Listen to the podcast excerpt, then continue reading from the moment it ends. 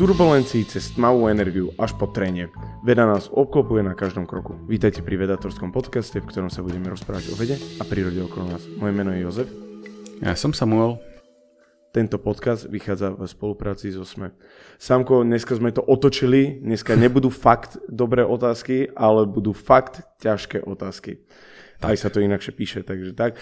Fyzika nemá odpoveď na radu otázok. Si, um, si mi poslal presne vypísaných desať. Je ich viacej ako desať, alebo týchto je desať takých najpálčivejších? No, tak keď si urobíš zoznam, tak vieš to vybrať desať najpálčivejších, ale v skutočnosti má fyzika neuveriteľné množstvo otvorených otázok. Našťastie, neby toho, tak nemáme čo skúmať ďalej. A aby som v tom nebol ja zaujatý a nevybral, že desať otázok, ktoré zaujímajú mňa, tak som našiel nejaký článok z roku dvetisícpätnásť, takže mám pocit, že je stále celkom aktuálny. Super. Ktorý sa vlastne zaoberá tým, že desať najväčších, najväčších otvorených otázok o fyzike od Johanna Hansona. Krásne to začína ten článok. V roku devätnásťsto vyhlásil Lord Kelvin, že vo fyzike nie je nič nové na objavenie. Mhm. Uh, ako berieš inak uh, tak, takéto vyjadrenie jeho, že bola to, lebo devätnásťsto nie je až tak dávno, ale zase asi z pohľadu fyziky je to dosť dávno, že je, mýlil sa absolútne, alebo z toho, čo vedel, m- mohol si to myslieť, alebo... Tak poprvé, pokiaľ viem, tak táto historka je apokryfná, že on to nepovedal, len sa mu to pripisuje chudákovi, ale v niečom Zeitgeist bol taký, že oh, objavil sa elektromagnetizmus. Ľudia už mali pocit, že viac menej rozumejú gravitácii pomocou Newtonových zákonov. Poznali sme, čo to z chémie. A už naozaj to v človeku mohlo zbudiť dojem, že už len tých pár vecí doklepneme a máme to. Potom sa samozrejme vplížila kvantová fyzika a teória relativity a toto všetko rozdupalo na márny prach. Zistili sme, že to, čo vlastne v roku devätnásťsto ľudia poznali, že to, bol, to bola špička ľadovca v lepšom prípade. Možno to, čo teraz poznáme, je špička ľadovca. Takže tak super. Uh, inak je vždy ťažké nahrával. Povedať, že čo nevieme. Hej, áno, lebo to nevieš, že ne, nevieš. Tak, tak, tak. Niečo. Nevieš, že niečo nevieš.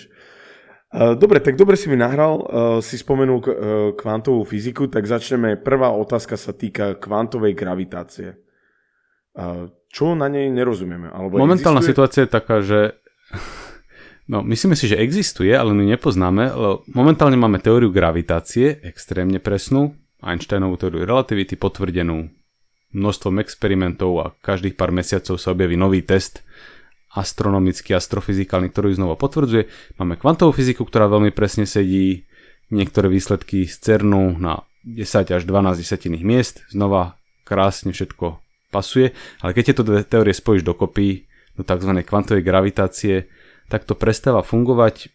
V istom slova zmysle nevieme správne, že čo, čo, chceme, čo tým chceme povedať, ale v inom slova zmysle vieme, čo chceme povedať, ale výsledok je nekonečno, alebo teda dostávame nejaké neodstraniteľné nekonečná v teórii. Takže vlastne nevieme, nevieme, ako spojiť dve najúspešnejšie fyzikálne alebo najfundamentálnejšie fyzikálne teórie dokopy.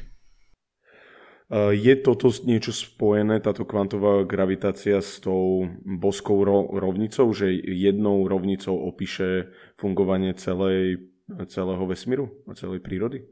Akože v niečom trošku áno, ale vlastne nevieme. Lebo je možné, že kvantová gravitácia alebo naša neschopnosť ju sformulovať len symptómom toho, že zle pristupujeme k fundamentálnym fyzikálnym rovniciam. Takže možno zistíme, že je nejaký iný lepší prístup, ktorý prirodzene opíše kvantovú gravitáciu, ale možno aj všeličo iné. Takže mm-hmm. kvantová gravitácia je súčasťou toho balíka a nevieme, či ho tvorí celý, alebo či tam ešte niečo ďalšie. Druhá otázka, ktorú nemá fyzika zodpovedaná, je hmotnosť častíc. Tak. Tam si viem predstaviť, že to je veľmi problematické. Nemôžeš asi zobrať nejaký kvark a dať ho na váhu. No, veru, že nie. Už ani zobrať ho nemôžeš no, veru, dávať nie. Na váhu. Ono, ale vlastne, že povedať, že nerozumieme tomu, odkiaľ vznikajú hmotnosti častíc. To je vlastne po, také povzdychnutie si nad tým, že základný model častíc, ktoré máme, obsahuje veľmi veľa parametrov, ktoré vieme zmerať, ale nevieme ich z niečoho odvodiť. Je ich radovo osemnásť podľa toho, čo všetko tam zahrnieš.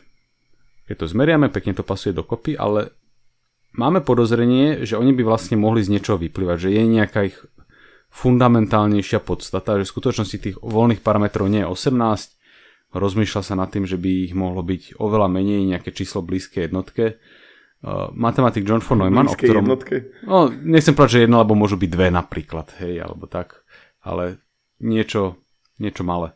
Uh, matematik John von Neumann, o ktorom máme epizódu, povedal, že uh, že keď mám k dispozícii štyri parametre, tak tým dokážem nafitovať aj slona.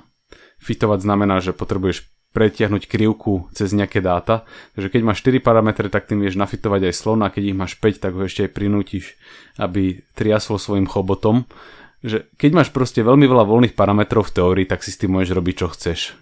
Tu pridáš, tam uberieš tak, aby ti to pasovalo na dáta. Takže jasné, že vie sa vždy máme tendenciu... Áno, áno, áno. Čo najmenší počet parametrov, ktorým opisuješ fyzikálnu teóriu, lebo máš lepší pomer, čo do nej vložíš versus čo z nej môžeš dostať, aké predpovede. Hm. Dobre, tak dúfam, že sa tento problém podarí vyriešiť čo najskôr. A je nejaká, je tam, asi sa robí, to som sa ešte chcel opýtať predtým, asi na všetkých týchto problémoch niekto pracuje. Nie? No jasné, jasné, to sú... Že to nie sú niektoré že problémy, že a, toto je moc, ja neviem, akože nechcem povedať, že ťažké, alebo že proste, že niekto na tom pracuje. Môžeme, že ja pri každom poviem taký odhad, že koľko ľudí na tom pracuje. Možno sa úplne, že, že bude miliť, ale že kvantová gravitácia, keď to tak veľmi zoširoka zadefinuje, že hodíš tam aj strunárov a podobne, tak to sú tisícky ľudí. Hmotnosť častíc, keď povieš, že toto je vlastne súčasť balíka, že časticová fyzika, tak to by som povedal, že až na úrovni, že desaťtisíc to bude. Ktorí, tak, wow. ktorí okay. aspoň hodinu ročne premýšľajú nad touto otázkou. Alebo že aspoň, aspoň rozumejú tomu zadaniu a vedia, že vec, ktorú skúmajú, by mohla nejako prispieť aj k tomuto. Mm-hmm. OK. Dobre, tak tretí problém je problém merateľnosti? Áno, buď merateľnosti, alebo že problém merania v kvantovej mechanike. O tom tiež máme epizódu, že aké sú rôzne interpretácie kvantovej mechaniky a ako sa snažia interpretovať ten moment, že otvoríš krabicu a zrazu je tam živá Schrödingerová mačka alebo mŕtva a predtým tam bola v superpozícii. Že ako vlastne prebieha ten proces merania, ktorý je úplne že v centre kvantovej mechaniky, ale je neopísateľný Schrödingerovou rovnicou. Schrödingerová rovnica chodí v čase dopredu dozadu, podľa toho ako ju použiješ, ale meranie je nevratný proces. Keď zmeriaš fyzikálny systém, tak ho nevieš vrátiť do pôvodného stavu. Uh-huh. A toto je otvorená... A to je asi problém. Áno, áno. Pre opako. Takže, takže netušíme. A vlastne toto je súčasťou takého balíka, že aké sú vlastne základy kvantovej mechaniky. O, evidentne niečomu nerozumieme. Nevieme tam zakomponovať ten jeden z najzákladnejších procesov meranie do toho formalizmu, ktorý používame, vlnové rovnice a podobne, vlnové funkcie, Schrödingerova rovnica a tak ďalej. Takže toto patrí do takého balíka, že fundamentálna kvantová mechanika, na ktorej by som odhadol, že pracuje stovky až tisíc, možno dvetisíc ľudí.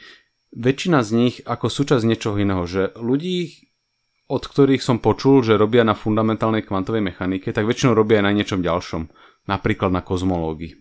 Že je to také, taký hobby projekt pre mnohých fyzikov. Uh-huh. Takže tiež dosť ľudí na tom pracuje. Uh-huh. Dobre, tak štvrtá, toto ma, inak toto ma najviac prekvapilo zo všetkých tých desiatich, uh, turbulencie. Čo nemôžeme rozumieť na turbulenciách? Čo je tam také zložité na tom? No, celkovo správanie... Vždy sa musím zamyslieť, či chcem prať tekutín alebo kvapalín.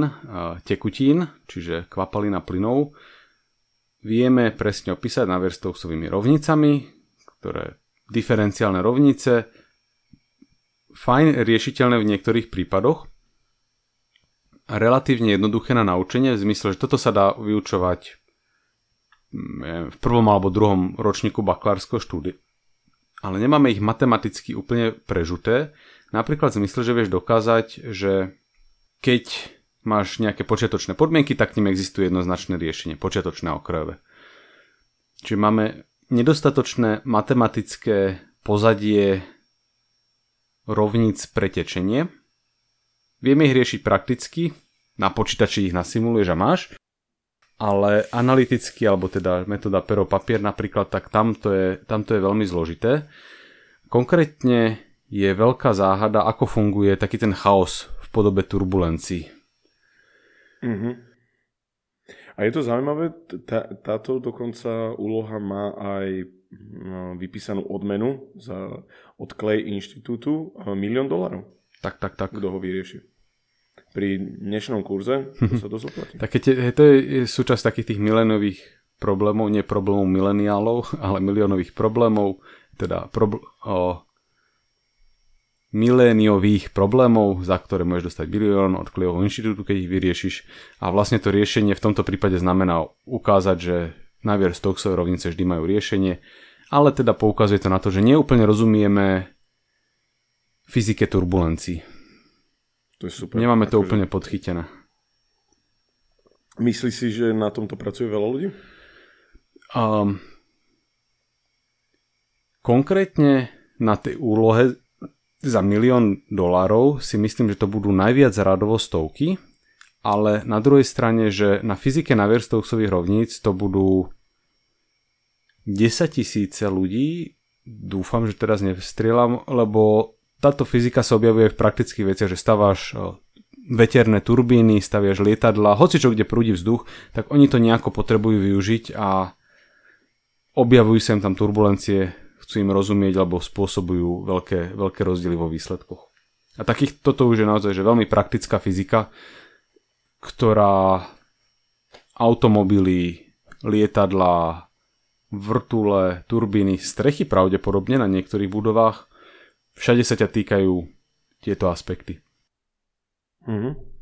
Tak super. Pia- piata a šiesta to asi môžeme troška spojiť do kopíči. Mm-hmm. Mm, môžeš, a, áno. Temná energia a te- uh, temná hmota. To som si myslel, že tu bude, lebo uh, ty, uh, ty si... Alebo, um, no to je, ne- neviem, že či ty si robil tú prednášku o temnej hmote, ale si to myslím, že začínal tak, alebo... tu, čo som pozeral, sa mi to troška splýva, že e, nerozumieme temnej hmote a ešte viacej nerozumieme áno. temnej energii. Hej. Máme a v podstate to mi príde také, oboch. Áno. Tak, takže e, vysvetlí nám, že čo je, e, aký rozdiel medzi temnou hmotou a temnou energiou? Takže obe sú tmavé, v tom slova zmysle, že ich nepozorujeme či priamo. Tmavé, tak, a, a to je um, v podstate úplne v pohode, že synonymá v tomto prípade. Uh, nepozorujeme ich priamo, to znamená, že keď sa na ne pozeráš, tak svetlo cez ne prejde, pravdepodobne neutrína cez ne prejdú, gluóny cez ne prejdú, bežná hmota si ich nevšíma. Zdá sa, že vnímame len ich gravitačný vplyv. Tmavá hmota má gravitačný vplyv ako bežná hmota, čiže priťahuje veci. A tmavá energia má gravitačný vplyv, že urýchľuje rozpínanie vesmíru. Tmavá hmota v princípe môže byť nová častica, ktorá jednoducho veľmi slabo, alebo dokonca možno až vôbec, neinteraguje s časticami štandardného modelu. Preto si myslíme, že toto je v podstate objaviteľná vec. Ak to je, že slabo interagujúca častica, tak len treba byť trpezlivý, vymyslieť správny experiment a nájdeme ju. Môže to trvať roky, desaťročia, ale dá sa nájsť. Tmavá energia, tam fakt, že nevieme ani zaťať. Teda, keď, keď sa pokúsime zaťať, tak sa sekneme o stodvadsať rádov. OK, to je asi nepriateľné keď to, vo, vo vede. Keď to začneme trošku masírovať, supersymetriu a podobne, tak to padne na nejakých šesťdesiat rádov, stále obrovský rozdiel. Takže teoreticky nevieme o tom povedať prakticky nič. Možno je odpoveď, že tmavá energia je jednoducho vlastnosť nášho vesmíru, ktorá sa nedá odvodiť z niečoho iného. Proste taká je. Takto to vytuhlo v čase, keď vznikal vesmír. A ona je zároveň veľmi slabá.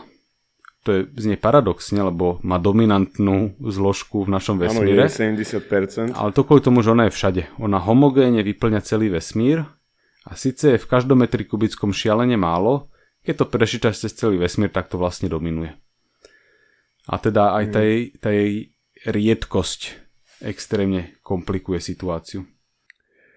A asi tá tmavá energia, uh, vieme si to u nás spôsobuje, my to vieme len, o jej existencii vieme len kvôli tomu, že sa rozpína vesmír a to nám sedí do tých rovníc, alebo vieme áno, ešte áno, aj z iného pozorovania? Viac menej len toto a dokonca ešte, že kto chce, tak si k tomuto vygoogliť graf, že ako by sa rozpínal vesmír bez tmavej energie, s tmavou energiou a ako sa to prejaví na pozorovaniach nejakého červeného posunu, supernov a podobne.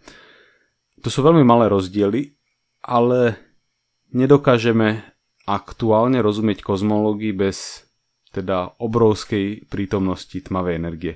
Možno zistíme, že vlastne niečomu na kozmológii rozumieme zle a budeme musieť opravovať a možno tým vypadne tmavá energia. Tmavá hmota má mnoho ďalších iných pozorovateľných dôkazov, gravitačné šokovanie napríklad, alebo rotačné krivky galaxií, takže tam sa to nedá len tak ľahko pozametať pod koberec.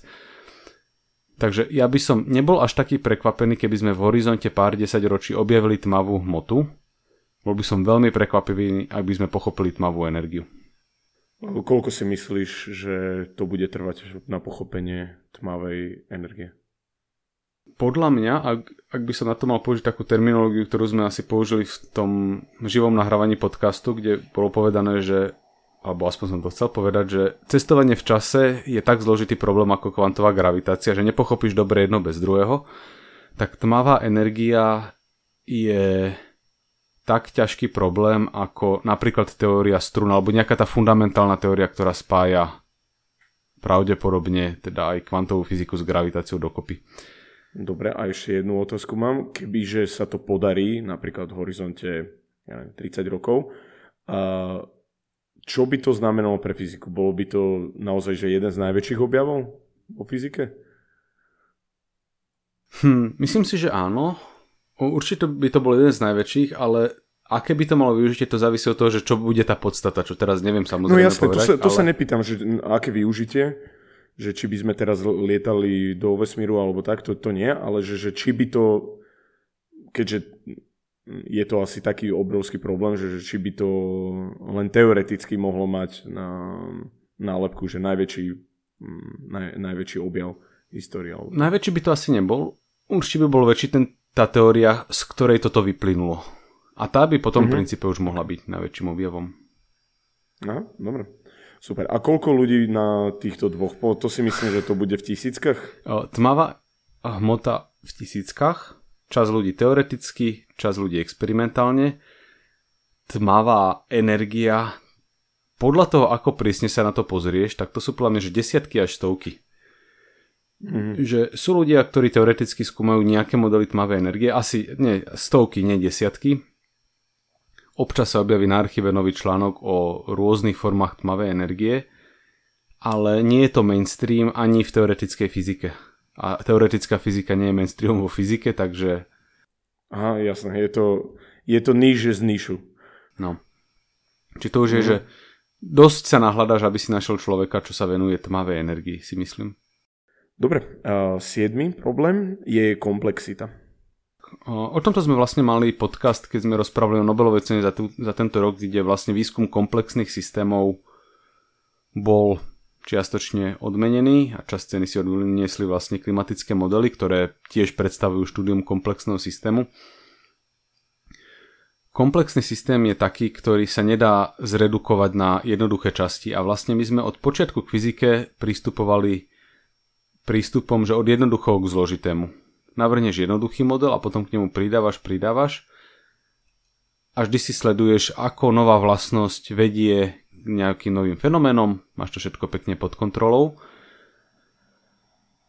Ale zistili sme, že takto sa v niektorých prípadoch postupovať nedá. Čiže napríklad, keď máš, keď ťa zaujíma, ako sa správajú zrážky elektrónov, tak môžeš získať ľahko veľmi hrubú odpoveď, alebo ju vieš spresniť a trvá ti to viacej, kým to spočítaš, alebo to ešte viacej spresniť, že máš tam nejaký jednoduchý takýto balans. Že buď nepresná odpoveď rýchlo, alebo presná pomaly, a postupne si, to, postupne si tú zložitosť vieš uh, navyšovať. Ale už teraz poznáme príklady mnohých fyzikálnych teórií, ktoré sa jednoducho nedajú takto zjednodušiť, rozbiť na jednoduché dieliky. Napríklad, keď ťa zaujíma, čo sa správa s gluónmi, ktoré sa nachádzajú v kvarkoch a ktoré vlastne teda tvoria držia kvarky pokope, tak ich interakcie sa nedajú zjednodušiť. Ten štandardný formalizmus časticovej fyziky, tzv. Feynmanové diagramy, na ne nedokážeme vo všeobecnosti aplikovať. V nejakých špecifických prípadoch áno, a vo všeobecnosti nie.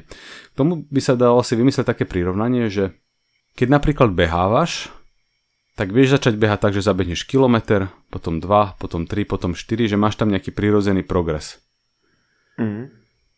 Keď chceš skočiť z padáku z lietadla, tak to není tak, že najprv skočíš z jedného metra, potom z piatich, potom z desiatich. Jednoducho ťa zaškolia a ideš do lietadla a skočíš rovno z veľkej výšky. Áno, jedno, či skočíš zo sto metrovej alebo z päť kilometrov. Áno, už je, už je to proste, že už je to, už je to ťažké. A fyzika sa doteraz, nie že doteraz, ako keby včera sme s tým prestali, ale dlho sa fyzika sústredila na tie problémy, kde vieš začať od jednoduchého a postupne to nabaluješ. Až teraz sa začala venovať pozornosť komplexným systémom, ktoré nie sú zredukovateľné na jednoduché. Máš tam nejaké self-interakcie, ktoré ti bránia rozbiť problém na menšie. Je mnoho príkladov, kde to poznáme. Ekonomika finančných trhov je v niečom komplexný systém, správanie ľudí na internete je v niečom komplexný systém, že toto presahuje fyziku, ale aj fyzika má teda príklady komplexných systémov a je veľká výzva do budúcnosti, že ako ich správne uchopiť. Tak dobre, tak to bol siedmy problém. A ďalší problém v ôsmom je, inak toto, čo som si tiež myslel, keď som sa troška zamýšľal nad tými problémami, asymetria hmoty a antihmoty. Lebo my máme pocit, že keď vesmír vznikal, tak hmoty a antihmoty by malo vzniknúť rovnako veľa a postupne by sa vyrušila a nezostalo by tu nič okrem nejakého žiarenia. Ale evidentne bolo hmoty trošku viac. O nejaký úplne malinký zlomok na úrovni miliontiny alebo miliardiny, nepamätám si presne to číslo. A vlastne takmer všetko sa vyrušilo a zostal len ten zbytok. Čiže ako keď máš miliardu a jedna a odpočítaš toho, od toho miliardu. Tak si zobral si dve obrovské čísla a zostalo jedno malinké. Takže žijeme tu len z tej, z tej miliardy. Áno, čiže my sme tu ten malý prebytok a chceli by sme vlastne pochopiť, že fyzika, tak ako ju poznáme, má symetriu medzi hmotou a antihmotou. Že ona sa nejaví, že by mala čo je len tú miliardinu preferovať hmotu, alebo teda to, čo voláme hmota, no to, čo je viacej, tak to sa nazvalo hmota. A chceli by sme pochopiť, že čo narušilo túto symetriu medzi hmotou a antihmotou a tým pádom, čo vlastne viedlo k nášmu vzniku. Jednoduchý problém, takto na vysvetlenie, ale asi tamto skúmanie bude veľmi ťažké. Áno, toto, toto si vyžaduje takúto novú fyziku, ktorú možno prinesie aj CERN alebo, alebo nejaké, nejaké astrofyzikálne pozorovania. Mm-hmm. Koľko ľudí na tomto pracuje podľa teba? Toto už je viac menej súčasť balíka čiastočne matematickej fyziky, čiastočne časticovej, takže tu by som povedal, že stovky a tisíce, až tisíce, podľa toho, ako veľmi zakružkuješ tú oblasť. Mm, Ale dobre, asi tak, tak po... no, stovky, dajme tomu. Dobre. Uh, deviatým problémom, predposledným, je trenie. A toto ma tiež prekvapilo. Čo môže byť na trení problém? Toto je jeden z tých bodov, v tomto zozname, s ktorým ja nesúhlasím a nedal by som ho tam, lebo podľa mňa treniu rozumieme dobre. Okay. Ale teda tá vec, prečo sa to dostalo na zoznam, je taká, že znova vieme, že hmotu na atomárnej úrovni opisuje Schrödingerová rovnica, Schrödingerová rovnica ide v čase dopredu dozadu, takže udáva časový vývoj a vieš zreprodukovať, čo sa dialo v minulosti. Ale podstatou trenia je, že nevieš, čo sa dialo v minulosti, keď máš knihu, ktorá sa šúcha po stole zľava doprava a zastaví, alebo sa šúchala z opačnej strany a zastavila na tom istom mieste, tak finálny stav je rovnaký a nevieš povedať, z ktorého smeru sa došúchala, ak nezanechala stopy v prachu a podobne. Takže ak máš dokonale čistý stôl, šuchneš po ňom z nejakého smeru knihu a ona sa zastaví, tak nevieš už potom povedať, z akého smeru prišla. A teraz vlastne Schrödingerová rovnica nám hovorí, že fyzika by mala byť zreprodukovateľná v čase a trenie sa tvári, že nie je zreprodukovateľné. A podľa mňa na toto poznáme odpoveď a tá odpoveď je taká, že trenie znamená, že sa čas energie zmenila na teplo, čo vlastne znamená, že tá energia sa z knihy preniesla na vibrácie alebo pohyb častíc v stole a A v princípe, ak by si dokonale poznal pohyb každej jednej z nich, tak to vieš zreprodukovať, len to je neprestaviteľne zložitý problém. Čiže tá informácia tam je niekde schovaná, len je tam schovaná pre... na, na mikroskopickej úrovni a makroskopicky ju nevidíš. Mm, takže skôr nás obmedzuje to, ako áno. získať tú informáciu. Tak a preto si aj myslím, že na tomto reálne pracuje veľmi málo ľudí, keď to naformuluješ takto, že plavne málo ľudí sa zamýšľa na tom, že aká je fundamentálna podstata trenia. Keď hovorím, že málo, tak by ma prekvapilo, ak by to bolo viac ako desiatky. Mm-hmm. Na druhej strane, že trením ako takým sa plavne zaoberá veľmi veľa ľudí, a to by som sa povedal, že tisícky, lebo keď sú vedieť, že uh, aké trenie je medzi dvojimi materiálmi, či dostaneš šmik v aute a podobne. Ja som minule vymyslel taký pekný príklad, ktorý nemám vyriešený, ani úplne poriadne premyslený, ale znie takto, že ako rýchlo by si sa musel šúchať po lade, aby ťa nechladil. Lebo keď sa veľmi rýchlo šúchaš po lade, tak by ťa mal vlastne zohrievať trením. A keď by si šiel šialene rýchlo, takže či by sa nestalo, že to trenie ťa vlastne zohrieva tak rýchlo, ako ťa chladí kontakt s ľadom. Neviem, možno je to hlúpy okay. príklad, ale... Nie, nie, akože chápem, čo chceš povedať. Mi to naplne niekde príbehu a potom som si na to teraz spomenul. Zaujímavé. Uh, dobre, a posledný prí, uh, príklad, alebo nezodpovedná otázka vo fyzike je uh, šipka času. Mm, ale hej, no, šipka tak, času, je, hej, že... Hej, ale to skôr myslia ručička času, nie? Uh, ako hodinová. Áno, ale ono sa tomu niekedy hovorí, že aj šip, časová šipka vlastne, že... Dobre, tak... Časová šipka a asi to, a moje obľúbené slovo, ktoré si ma naučila toľkokrát vyslovil, uh, entropia. Náš podcast by sa mohol volať vedatorský podcast a entropia, alebo príbehy o entropii. A uh, vlastne to je, keď správne tomu chápem, ten, tá otázka je, že prečo sa čas hýbe tak, ako sa hýbe? Áno, že máš veci, ktoré sa v čase komplikujú, alebo teda, že... Druhý termodynamický zákon hovorí, že entrópia, teda neusporiadanosť systému v čase rastie. V tom sa vlastne rozmýšľal, že či toto nie je vlastne vhodná definícia pre čas, že čas sa hýbe takým smerom, akým rastie entropia. A celé toto vyzeralo ako také v podstate hrajkenie sa s druhým termodynamickým zákonom, ale ľudia ako Lee Smolin, ktorý napísal knihu On the Order of Time, čiže o ráde času, alebo o poriadku času, tak... Oni hovoria, že za tým môže byť niečo viacej, že vlastne to, aká veľká entropia systému a čo sa s ňou deje, je čiastočne spôsobené našou interpretáciou, takže vlastne to, ako vnímame svet, podľa neho má vplyv na chod času, nie tak relativisticky, trochu iným spôsobom, ktorý on vyjasňuje v tej svojej knihe, takže najlepšie teda odporúčam si ju prečítať, je relatívne krátka, asi stodvadsať strán, takže vlastne si premyslieť, že ako súvisí chod času so zbytkom sveta, je netriviálna otázka vlastne, na ktorej si ale myslím, že v... tak ako je sformulovaná v tomto, že pracuje relatívne málo ľudí, dajme tomu, že stovky. Ale sú potom skupiny, ktoré napríklad pracujú na tom, že ako čas vznikol pri veľkom tresku, toto vytiahnuť z nejakej fundamentálnej teórie, tak na tomto už pracuje trošku viac ľudí. Napríklad aj Lee Smolin. Á, jasné, že ne, nevenujú sa presne tejto téme, ale no, okrajovo zabrdajú do toho. Mhm. Dobre, super. Tak toto bolo tých desať uh, nevyriešených otázok, aj najpalčivejších. Pán doktor Ke- uh, Lord Kelvin, uh, ospravedlňujem sa, tak ešte bude si pár rokov musieť asi počkať na vyriešenie všetkých problémov.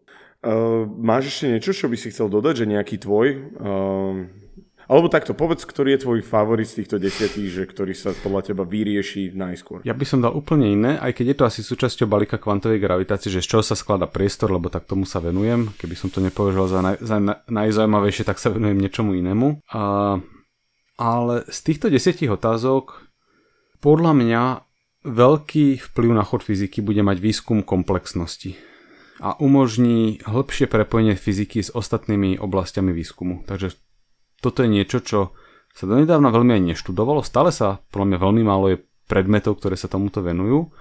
A Bolo by zaujímavé. Bude narastať ich ano, dôležitosť? Myslíš? Už sa to deje, však preto podľa mňa kvôli tomu dali Nobelovku tejto oblasti, že také potlapkanie po pleci, že všímame si vás. Good job.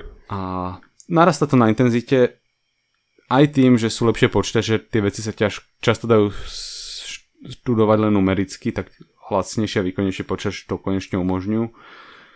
A myslím si, že toto bude veľmi významná oblasť fyziky tohto storočia. Dobre, super. Uh, ja neviem, čo si myslím, ale uh, súhlasím s tebou. No, ktoré ťa najviac zaujalo z týchto desiatich? Uh, vieš, ja som, vieš, uh, um, vesmírny typ, takže tmavá energia a tma, uh, tmavá mm-hmm. hmota. Hej, hej, hej, akože lebo tie sú... S, lebo s uh, rozpínaním vesmíru hneď to súvisí a to by bolo podľa mňa neuveriteľné vedieť, že čo, čo je za tým, že proste, že...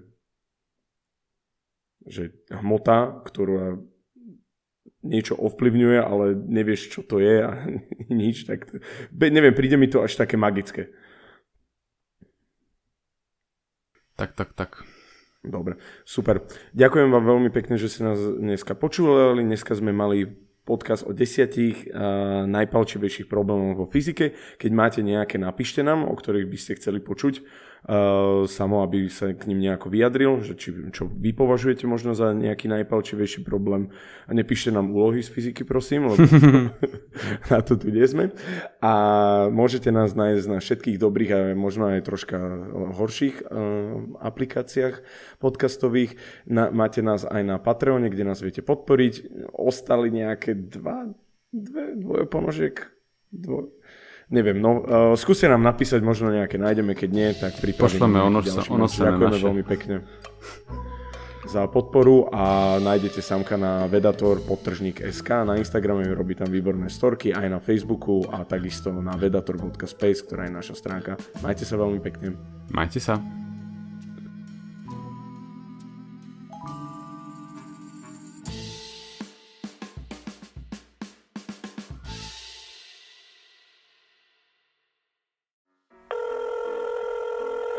Dobrý deň. Dobrý deň, tu je Adam Blaško, ja moderujem satirický podcast Piatoček. Máte na chvíľku čas? Akože absolútne vôbec, hej.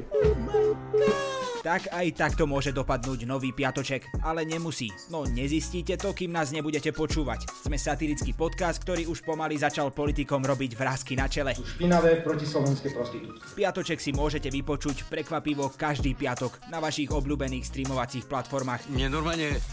Láta z rukou vypadla. A nezabudnite, boskávame vás všade. Dovidenia.